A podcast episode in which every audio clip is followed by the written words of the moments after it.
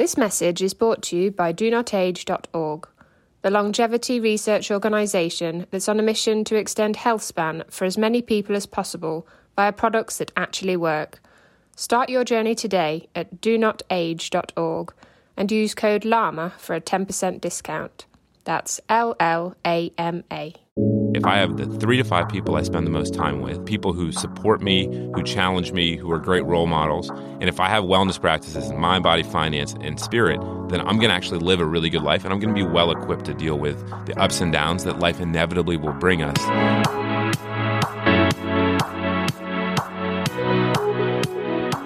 Hello again, and welcome to the Live Long and Master Aging podcast. I'm Peter Bowes. This is where we explore the science and stories behind human longevity.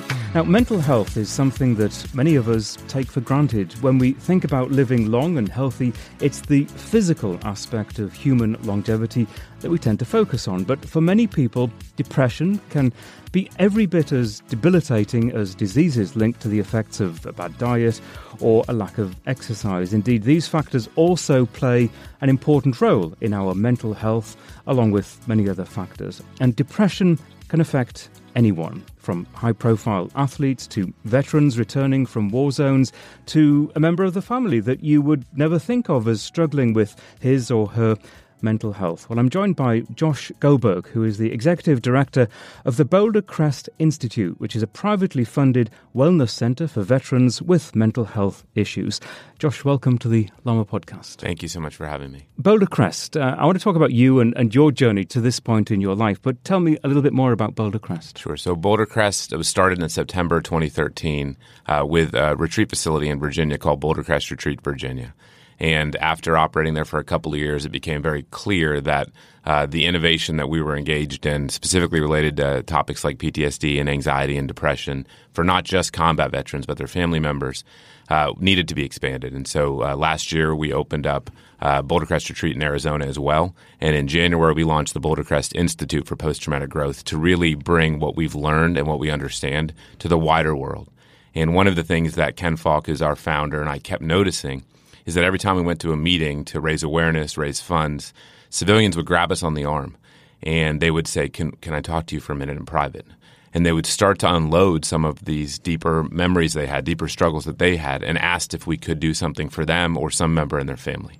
And so Ken and I set about last year to write a book, which is called Struggle Well, coming out in May, to address uh, as best we could without kind of being there with folks what we've learned and how people can implement it in their own life because it's a topic we care deeply about is, is kind of human suffering and struggle that that doesn't have to exist the way it, the way it does. Yeah, it is a huge issue, and the facilities that exist and, and things are improving. They really only touch the surface, don't they, in terms of helping people? They do, and they, and they focus so much on uh, what I would call coping with a diminished version of yourself or your symptoms. And so they try to help you feel less bad, but don't enable you to actually understand how to take those struggles, which we know from like human history and from the book of Job onward. Uh, that those struggles can actually create a life that's better. And I think that lack of focus and really just focusing on how to make people feel less uncomfortable is really misses the point. And and we see that with medication and the treatments we do. They're short short duration and they're not sustained. And so you often leave people trapped in this version where their life feels like it's a fraction of what it used to be. And I'm firmly of the belief that you know we have two needs as humans. One is to grow, and the other is to contribute. And that that we always have those needs, no matter what age we're at. Uh, that those are really important. And so part of what we hope to inject into the world, and what Ken and I devoted our life to, is is enabling people to find pathways to growth and contribution that allow them to feel like their life is worth living. Because while it's great to live a long life, uh, it's more important to live a meaningful one. Well, exactly. And mental health is pivotal to that. And uh, I refer to the fact that people, when we consider longevity and living long and, and well, you might think of your physical health, your ability to, to walk and to run or to work out or to play with your children. It's sometimes, or maybe oftentimes, it's, it's the mental health side of things that gets ignored because I think a lot of times people just don't understand it. Absolutely. And I think that the in, in my own personal journey, my own personal struggle, uh, I had crippling stomach ailments for some period of time, and we went through all the physiological tests to determine what was wrong. And the truth is, it was all related to stress, anxiety, and depression.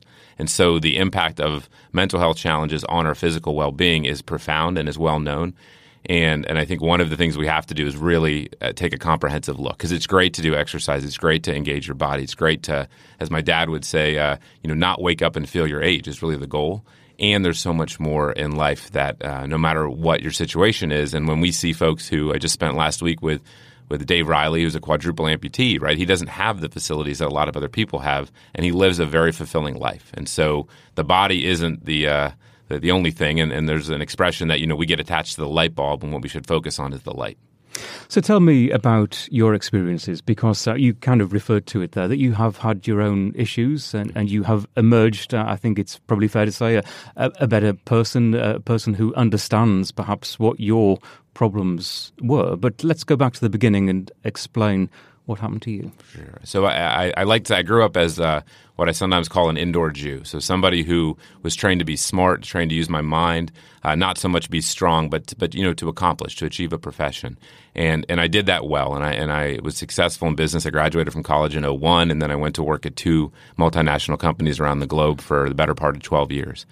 And in 2011, I started to feel quakes in my own life. And I started to reflect on what it was that I was doing. Uh, I was married at the time. I had kind of was living a life where what I was chasing was uh, what I would call money, power, and respect. That that's what my goal was in life. And you worked in communications. I worked in communications, advertising, and marketing at, at ExxonMobil and at, at British American Tobacco before that.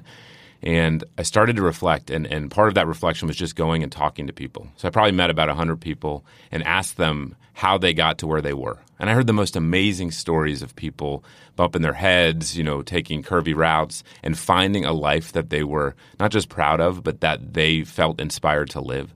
And I, I knew that I wanted that but I didn't know how to get it. And so, over the course of about a year, I really started to deconstruct my life. I got divorced, uh, which is obviously incredibly painful, and I didn't have kids, which made it a little easier. Um, I switched careers, I changed hobbies, I changed friends, and I, I began to try to resurrect a life that made sense to me and that was attuned to what was true for me. Because, like I said, I, I felt like I was living a Truman Show existence. Like someone said, here's your life, live it, don't complain, just figure it out. And the Truman Show being the Jim Carrey movie yep. of this guy living in a, a, clinical kind of world. Yep, and he and he's the only real person. Everyone else is an actor, and it just felt very disingenuous. And so uh, there was a lot that was liberating about that experience, and there was also incredible, incredible fear, and and and I was terrified because I didn't know how to get to where I wanted to go, and I didn't know who could help me get there. And uh, I worked for a guy at that time uh, named Mort, and Mort had lost his son to, to, to I don't know if it was suicide or drug or alcohol, but at my age. And he looked at me and he said, "You're not you're not doing okay." And he said, "And that's okay." And uh, I shared a copy of a book called Man's Search for Meaning with me, which is very pivotal by Viktor Frankl.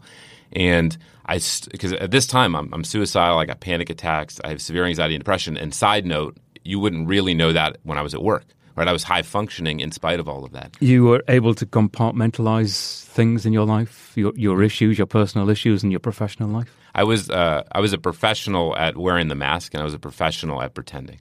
And I'd, I'd done it for so long that I didn't really know any other way. I went to two therapists. I was given medication for anxiety and depression and sleep.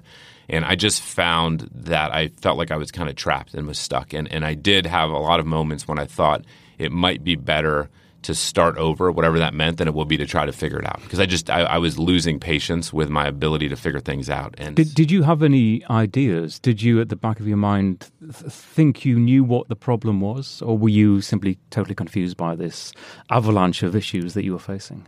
I, ha- I had no idea. I mean, I, the way I would describe it, I felt like I was in an impenetrable fog and I had no idea which way to walk. And I don't have a sense of direction to begin with. So I literally had no idea which way to go. And I would try different things, but but the things that are so available to us when we struggle, drugs, alcohol, sex, violence, all of these things that are so almost socially acceptable ways of, of dealing with our pain and agony, and and those were the things that I turned to, and uh, and I found them lacking. You know, like you'd feel good for a minute, and then the next day when you're hungover, you just it, it, it loses its luster, and in the process of all this, I had one inclination, and the inclination was that maybe my life uh, would be better if it wasn't so selfish, if I actually looked to serve somebody else. And a week later, I was in Los Angeles, uh, and I was sitting at a table with a brother and my brother and a friend of his, And she worked with athletes and celebrities to see how she could help support their philanthropic goals. And she asked me when I got back to Dallas if I would meet with a client who was on uh, the Cowboys and his wife who had lost her brother in Afghanistan. And I said, Of course. And so the next week I met with them for lunch and they started to share their story and what they wanted to do in terms of helping veterans and leveraging sports to do so. And I said, you know, I don't know anything about this. I've grown up, uh, both my grandfathers were stateside during World War II. I have no connection to the military. I don't understand the issues, but I want to understand them. And they gave me like tons of reading to do. So I started reading. And what I circled around was this topic of PTSD and anxiety and depression. And I would read suicide notes. I remember there's a New York Times article uh, with some of the excerpts from those notes. And I was like, I could have, I could have written that, right? I actually directly connected to that. And as fate has it, you know, it was when one door opens, more open. And so I ended up, you know, meeting people on planes and having conversations. And it just happened to be that every person I met that was new was interested in veterans stuff. And was this the first time, in a sense, that the light bulb had gone on for you and that you thought, oh, well, I'm not alone. I, I, I can understand. I, I feel the same way as, as people are writing about themselves and that there are other people in my position? Absolutely. It was, it was certainly the first time I felt like um, there was a universality to what I was experiencing. And uh, it was the it was the first time in a sustained way I think I felt like there was a flame burning that was directed at something and and I just kept following it, and and I found myself. Um, standing in front of a, a, man named Dusty, who's 6'4", 250. Uh, Dusty's now he's 64 years old, and he's a Dusty was a 82nd Airborne guy, and I call him a modern day Spartan, just a huge man with a white goatee.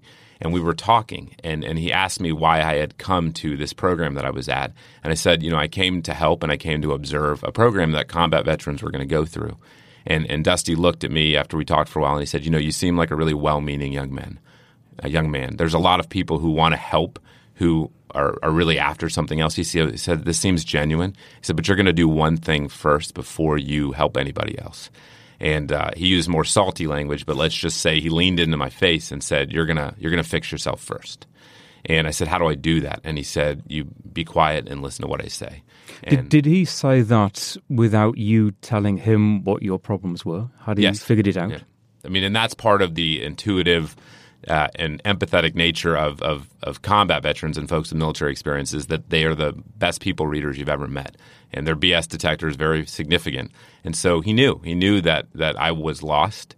Um, and he also saw in me something good, right? It wasn't just that that he was concerned about my well being. He also thought like, okay, this guy is here for the right reasons. He's just lost, and so I had the opportunity to to learn wellness practices and and to be able to understand how it was that I created a life that felt so disingenuous. And I think most importantly to me, um, I never felt like I was part of anything. So I grew up, like I said, as a, as a Jewish kid, but I was never connected to that community. Uh, I went to college and had a small group of friends, but didn't really fit in with any group of people. I always found myself kind of the the person who could navigate any group of people, but who wasn't really a part of any of those. And when I found my way into this world of, of the military and veteran community, it was real brotherhood. It was real commitment. It was real integrity. It was when someone said they had your back, they meant it. And so for me, uh, I think the story that gets told of people go to war and come home and they're messed up uh, that we fail to understand just how profound the experience of the military is, and not just training people in how to be really effective at doing things under duress, but actually in how to be really, really good human beings, and what it means at the level of the intangibles of character-based attributes. Um, that they bring to the table. And that's what they've taught me. They've taught me in the course of working with them over the last four years how to be a man, how to be a leader, how to be kind, how to be a servant, how to be humble, uh, how to work together with other people to pursue a common goal. And that's the part for me that drives me is is I know that in our work and the reason we focus on combat veterans is we believe that not only are they different, we believe that they their experience uh, in in hell, if you will, on earth, it actually gives them wisdom that the rest of us desperately need. So, from that point, that this guy who you'd never met before came very close to your face and said, "You're going to sort yourself out first. What did you do next? Uh, I listened. I, I, I actually closed my mouth and I listened and and ironically, because I love to talk, and uh, not long after that, I would I would come to meet Ken Falke, who had started Boulder Crest in Virginia, which was the first wellness facility that was privately funded, focused on combat veterans and their families. And when I met Ken, I had laryngitis, and I couldn't talk, and so I had to listen. And we talked. He talked for a while, and and I got to listen and I got to learn and and subsequent to that we ended up getting together in Virginia and we probably spent I think it was like eight hours together. We had three Tic Tacs, two glasses of water, and one bathroom break, and just laid out what we believed, which is you know, in the world of nonprofits, it's it's a fulfilling and wonderful thing to be able to change one life. That's cool to get to do. But what Ken and I were after, and what we viewed these issues of anxiety, depression, mental health writ large, were issues that were systemic, and that there was a solution that wasn't being considered. And we're both contrarians. We don't believe in like conventional wisdom. We kind of have to figure out stuff for ourselves. And that's what we kind of agreed. It was the day after Christmas in 2013 was like, there's a way to solve these problems in a meaningful way. And in many ways, it, it starts with training people to be able to understand uh, how to take the worst times that we have in our life and use them to create strength and growth and possibility. And and that's Ken's story. Lost his mom when he was seven. It's my story in a very different way. You know, Ken was disarming bombs and, and doing crazy things, jumping out of planes, diving under the deepest seas. And I was just trying to figure it out in corporate America. And and ironically, what's amazing and beautiful about it is, you know, that connection that occurs at where where our life is most universal is is in the space where we struggle. That's the most human that we are is when we struggle. And so, whatever your age is, whatever your situation is, I think there are some universal truths that can guide the journey from what we would say is from struggle to strength, whether that's deep struggle, whether it's temporary, whether whatever the issue is, is how do you actually take advantage of, of that and use it to teach you lessons that you can continue to grow and learn from. And and I've been fortunate in my life to have incredible mentors, including my grandmother, who we lost last year at 102, who remind me that you never get to stop growing, and more importantly, you never get to stop making choices. You're never stuck if you don't want to be. And we'll continue this conversation in just a moment. Hey, quick question for you. Are you someone who wants to be fit, healthy, and happy? And what if I told you you could get your dream body by simply just listening to a podcast? I'm Josh. And I'm KG, and we are the hosts of the Fit, Healthy, and Happy podcast. Listen, we get it. Fitness isn't easy, carbs, no carbs. Just stop, okay? It doesn't have to be that complicated. And that's why we made this podcast. We get straight to the facts so you can become your best you. So the way to check us out is click the link in the show notes or search Fit, Healthy, and Happy podcast on any of the major podcast platforms. We'll see you soon.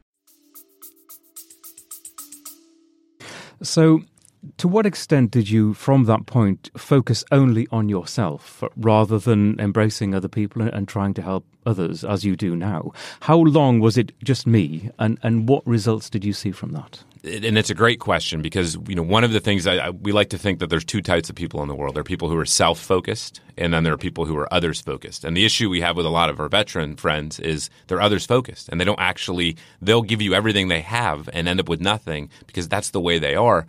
And, and they lived in a world where someone else is going to do that for them. And I think for me, what I was able to do was I, I really took the time I needed uh, to build the practices in my life. So, you know, I wake up every morning and I meditate, I engage in physical activity or exercise of some kind. I tend to read or journal, uh, and then I start my day. And so, what I started to do is build a routine that worked for me and, and start to build a community. The other thing I've always been is incredibly curious, uh, passionately curious. And so, um, once I had my experience in this profound epiphany, which was like by the end of this week I had spent with these veterans, I was like, holy cow some, something was like, this is what you're supposed to do with your life. And I was like, whoa. Like, I don't know where it came from, that it never happened to me, but it was this clear clarity of like, this is what you're meant to do. Is I, I worked to reverse engineer my experience and my life and then to listen to other people and understand where those commonalities were. Because for me, being committed to solving these problems was we can't solve a problem we don't understand. And I think far too often when it comes to mental health, we're shooting at symptoms, but that's those are the symptoms are literally symptoms. There's a root cause that the symptoms emanate from, and we don't look at that. And so I really spent probably six months, and I was sleeping on couches and, and eating kind bars that friends were giving me because I didn't have any money to actually think and reflect and listen and understand why is nature so powerful? Why is meditation so powerful? Why is it important we look at how we were raised and the impact that has on us, no matter how old we are or young, and all of those sorts of things. But I but every day started with like me time and then whatever I needed to give to the world. And that for the past four plus years has been a constant. Is is the first hour or two of my day is mine, and however early that means I have to get up to do the things I need to do to be the best version of myself. I then get to bring that to the world, and so it starts with me, and then it goes into the world and into others. But I, I think that balance is is critical uh, because if you focus just on yourself, right? You can go into a cave and just do self care stuff, um, but you miss out on the beauty of life, the connection, the opportunities. And then on the other hand, if you're just taking care of other people, we see it time and time again uh, diminishing returns. Uh, even in the mental health world, we see it with what they call visceral trauma or secondary PTSD. Is if you're not healthy and strong, and you're sitting with people who are telling you really hard stuff, you're going to begin to diminish in your effectiveness. And that's true for us as friends, professionals. We have to, to, to, to have the keys to our own kingdom and know what is it I need in my life to be the person I want to be and understand that at times, you know, that I'm going to need to build a reservoir of strength that's going to be drawn upon in in really hard times. And that's what I felt has worked for me. And I, and I think speak for Ken as well in saying it's worked for him too. Let's just focus on that me time because I know that'll resonate with a lot of people that, that listen to this podcast and, and are interested in, in lifestyles and, and managing our own daily lives, which are.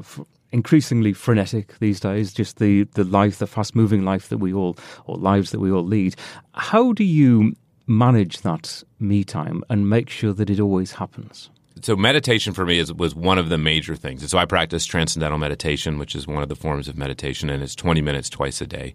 And so for me, wherever I am, so if I have a flight at 6 a.m. and I have to get up at 3 so I can make sure I can meditate and get to the airport on time, I'll do that. And and so I think for me, it's it's making sure that I recognize the things that I need to do in my life and do them no matter what.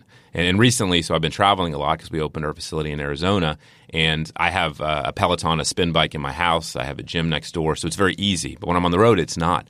And so I talked to a friend who's a workout junkie, and he sent me two workouts that you can do in like the space of a closet, like in a hotel room.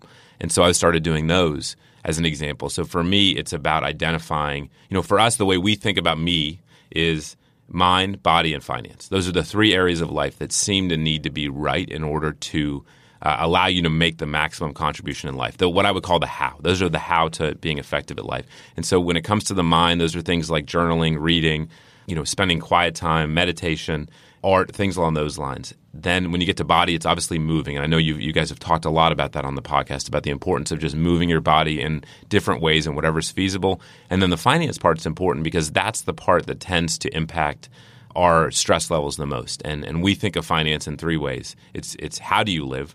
Which is your quality of life. Where do you live? Just geography. I mean, there's you know seasonal affective disorder, all these things, and then there's how much do you have to live on? Have you uh, created a life for yourself where you actually have the cash you need to know that that's not going to be a stressor? And it and those are the three areas for us where me time is meaningful. And then in the middle of our wellness triangle is is the spirit, which we think of as relationships to others from your spouse, significant other, children, all the way up to a higher power if that's in your wheelhouse, to your character, and then your sense of service to others. And that's how we think about it. So for me, uh, one of the things I struggled with, I didn't have a framework. Right? I was like, okay, I don't want to be this way.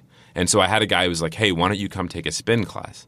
And I was like, I don't want to do that, but everything I want to do is not working. So I'm going to do the things I don't want to do. So I went. And so, you know, someone invited me into that world, which has become something I love now. And I think that to me, having a framework to understand, okay, if I have the three to five people I spend the most time with, are people who support me, who challenge me, who are great role models. And if I have wellness practices in mind, body, finance, and, and spirit, then I'm going to actually live a really good life and I'm going to be well equipped to deal with the ups and downs that life inevitably will bring us uh, in our in our in our situation. So it's interesting the, the, how you describe the start of your day because I know the excuse, if you want to call it that, for a lot of people of, of falling off the wagon of not doing some of these things is simply the things that they have to do during the day: catch the flight, catch the bus, catch the train for an early meeting. Oh well, I'll just skip things that day. But you purposefully get up earlier, no matter what you're doing, to make sure that you can get these things in. Absolutely. And there's a joke about um, a, guy who learned meditation goes to his meditation instructor and he says, you know, sir, I don't have, I can't find the 40 minutes a day to meditate. And the instructor says, oh, for you, you must meditate for one hour. And so the idea is, is it's work smarter, not, you know, not harder. And I think uh, that is what I do. But, you know, I was just talking to a buddy because gratitude, um, having gratitude practices, literally waking up every morning and saying, you know, this is what I'm grateful for. I have a buddy who does it in between reps at the gym.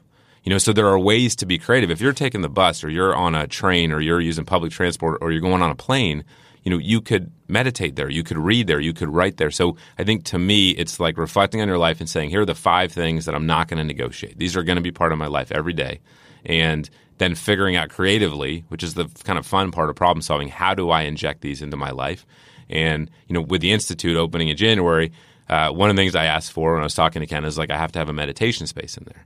And for me, you know, whether the people I work with who often will ask if they can learn meditation is it's meaningful to me that it's in there and it reminds me and it's like twice a day I'm gonna be in those chairs and I'm gonna do what I need to do. And I think um, that's what I realized is if I start to compromise on the things that are most important to me, then everyone pays the price because I'm not who I need to be, you know, for anyone. Do you compromise on sleep? I was told it's interesting because uh, I was told that that's the one thing you should never compromise. Which, on. from what you've said, I suspect perhaps you do early in the morning. Occasionally, when I'm, I'm, taking some of these crazy early flights, I might.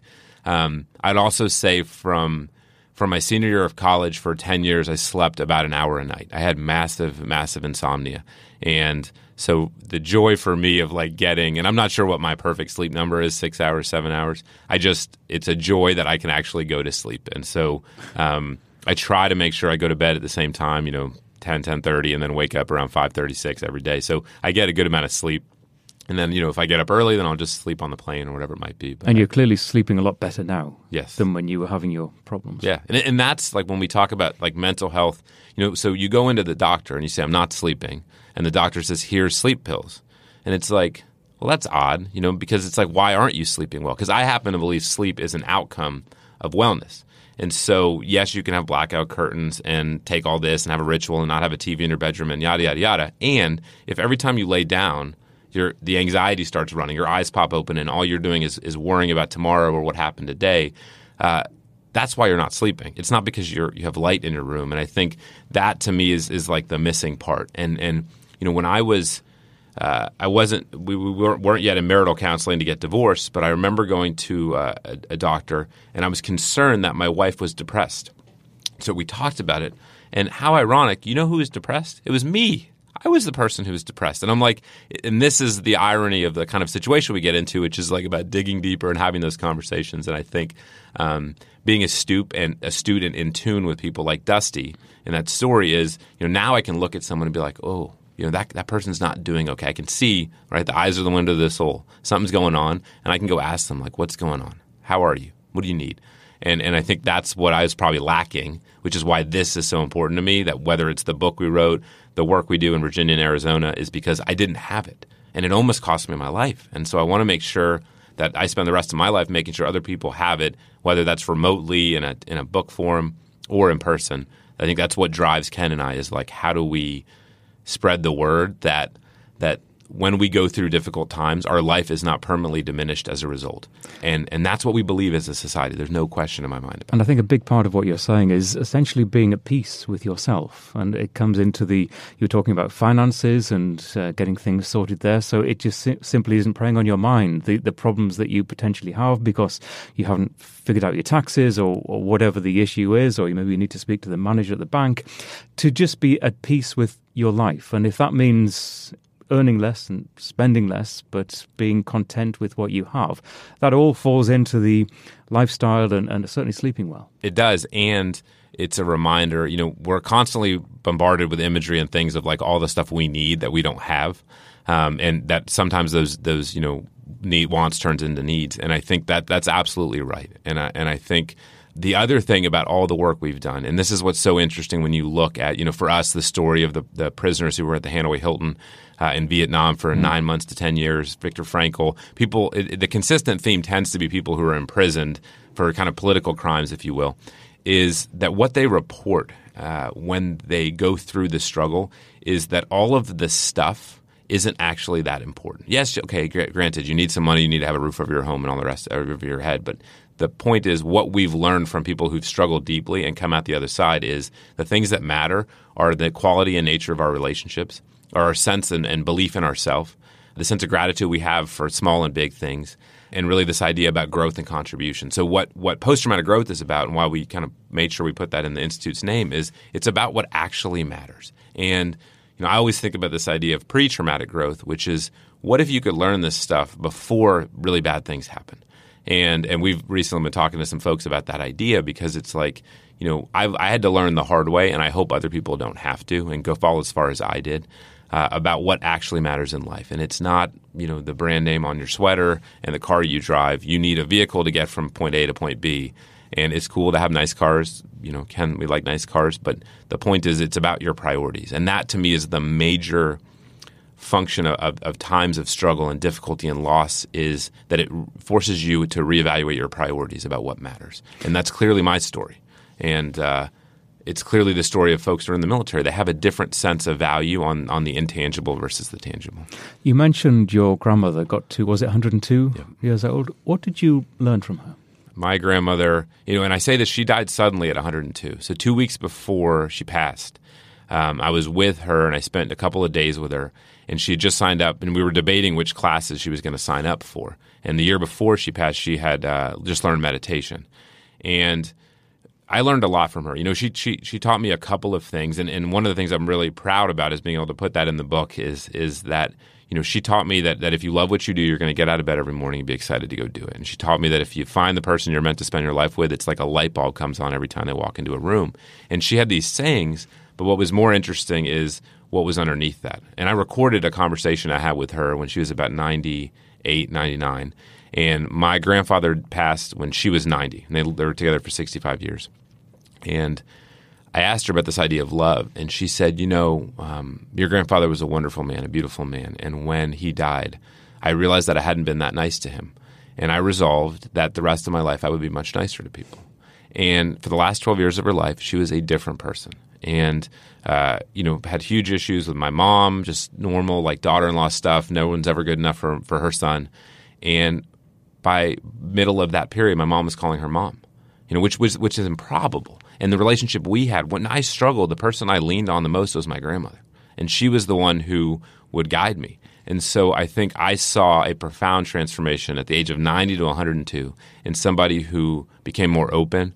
Um, and who was willing to learn things and to to engage with life and engage with people in a completely different way. And that continues to boggle my mind. And I wanted one thing when I when I went to Cleveland after she passed away. And what I wanted was the the sign up sheet from the classes, and I found it, and I, you know burst into tears because this is hard, and and I found it. and I'm going to frame it, and for the rest of my life, that's my reminder that you you, you live until you don't, and and she lived, and then one day she she didn't, and I think that's my hope uh, and I know, you know, whether it's it's dementia or cognitive issues or other things that come with age and physical ailments and things like that. She suffered from from the non from the physical ones, but not the cognitive ones. Um, but I think that's what she taught me. She taught me that, and she taught me that it's not the number of years you live, but the quality of the time you have. And and I think arguably for her, the last twelve years were more meaningful than the prior ninety. And and that's amazing too. Is is this idea that you're never you never reach a point where you don't have the opportunity to change. And and Benjamin Button, which is that movie where it like kind of goes in reverse. There's a quote from that movie when he says, "Never, you're never too old, late, uh, you're never too old or too young to change." So, so that's what she taught. She taught me a lot. She taught me a lot, and and I'm, uh, and on the one hand, I miss her, and on the other hand, I just close my eyes and you know I can hear her, and I, I recorded her talking about stuff, which is uh, a wonderful thing as well to have that wisdom for life. Well, that's the way to go, isn't it? 102 years old after living a fulfilling, meaningful life. I mean, that is, uh, for, if you wanted to encapsulate what this podcast is all about, it is living a long, healthy, fruitful, purposeful life. And then hopefully, and I say that honestly, hopefully dying actually quite quickly at a great age. Yeah, I mean, and, and it's exactly, and it's ideal. And people, you know, when she passed, and it was uh, the rabbi was wonderful because he said, you know, people are going to say things that seem insensitive, like you know, she lived so long and all the rest of it. And I'm like, this is pretty fresh, and and that's why I kind of I made a point when I did the eulogy, and I was like, my grandmother died suddenly at 102. She was almost 103, and I think that, to your point, would be ideal. And and the flip side of that, which I understand the podcast is designed to, to be about a long life. I would like to live a long life. I feel good about my genes. I have a fighting chance. My my grandmother's great grandmother lived to 110, which in the old country, which is pretty amazing. You do have the genes um, then. Yeah. So Uh, I just don't want to screw them up. But that you know, Martin Luther King said not long before he was assassinated, because I think he had a sense of what was happening, that you know he would like to live a long life. Longevity has its place, but he wasn't worried about that now, and that he had been to the mountaintop. And I think that you know the hope is in life we have these peak experiences, we have these moments, we have this sense of aliveness. And, and I see it. My father's seventy years old. It's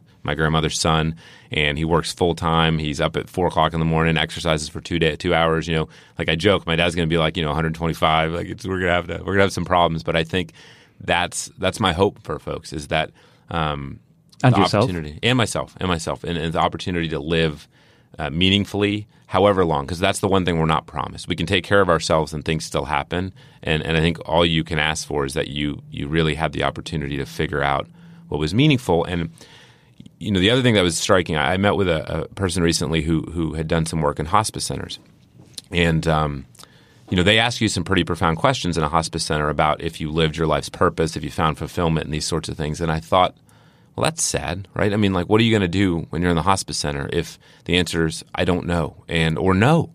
And so, to me, when I when I especially when we're talking to folks who are struggling at, at whatever age, it's like today is the moment to start to explore the answer to those questions because when all is said and done, those are the ones that will determine the impact you had on on others and the life you lived and your sense of contentment with with life. And I think that's the other part of what we've tried to do when we like write the book and ask these questions. It's like if you can figure those out, no matter what age you are, it's like, okay, I had the chance to to live a meaningful life, and I figured it out. At least the best of my abilities, I figured it out. I suppose if there is something I'm striving for, is that people can figure it out at an earlier age. And I'm curious as to whether your grandmother, who you say kind of figured it out in the last 10 years, to, to some extent, in, in terms of how she dealt with people, did she ever express a wish that she had figured it out earlier in life?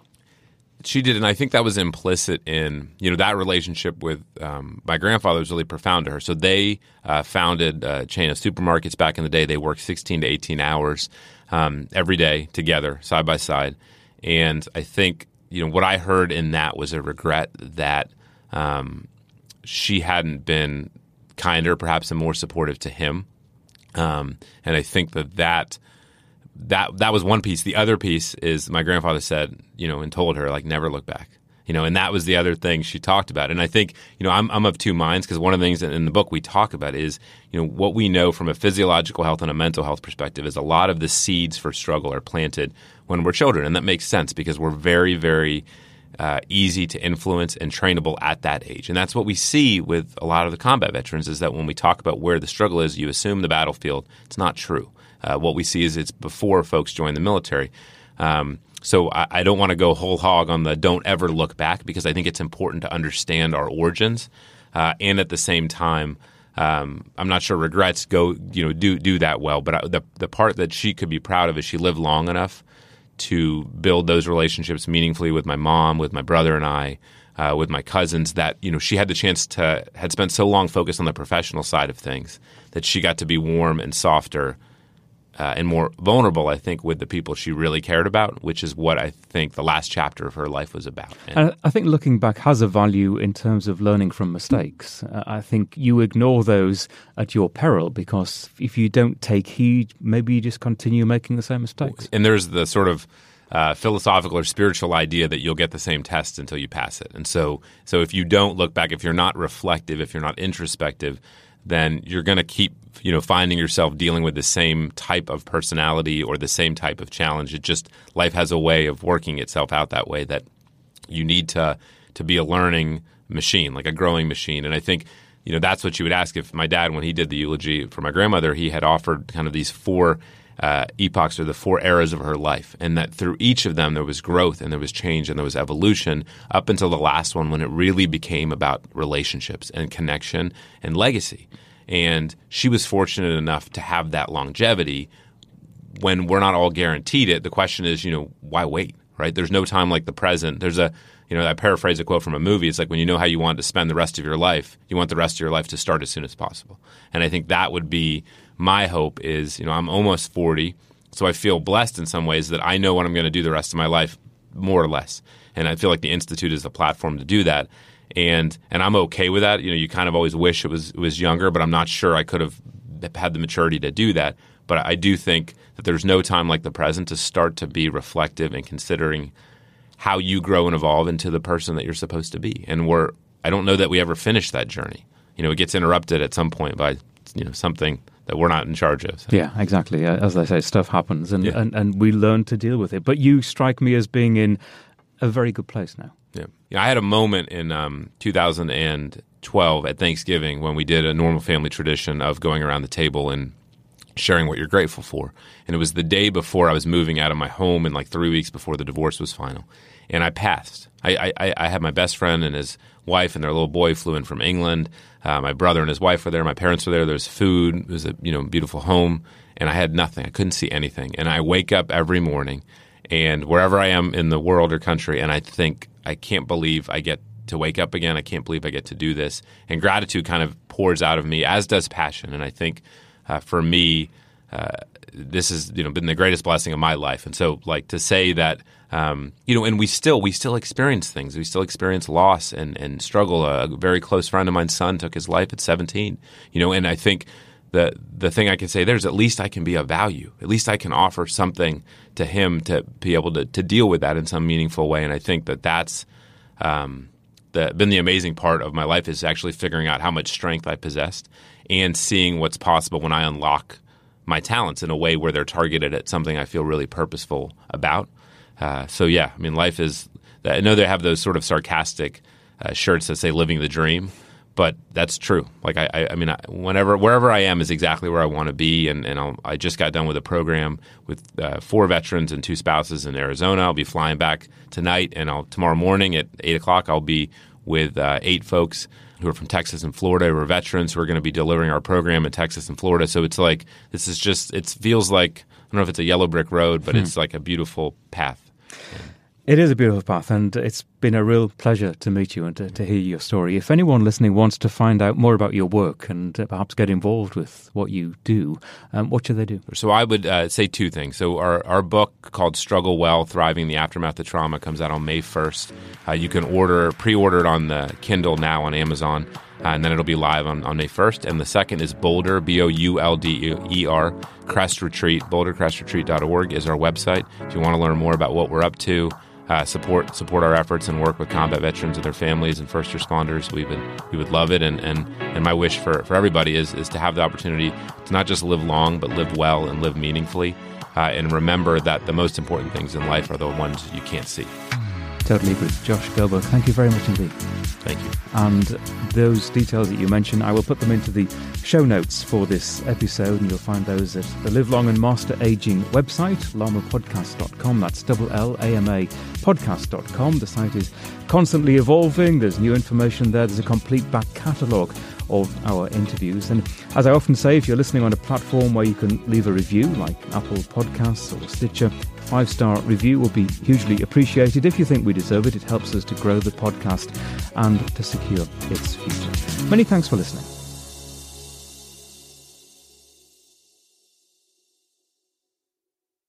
FlexBeam is a portable red light therapy device that's now being used by leading athletes, including the Norwegian tennis player Casper Ruud. Whenever you put the FlexBeam on, you feel it starts to work right away. I need something that can help repair all the fibers that I have broken in the nerves. The infrared lights penetrate your skin and makes the muscle tissue recover faster. FlexBeam, I keep it with me all the time. Recharge Health is offering Llama Podcast listeners an $80 discount on the purchase of a FlexBeam device. Go to the website recharge.health and use the code LLAMA at checkout. That's L L A M A. You'll also find the link in the show notes for this episode.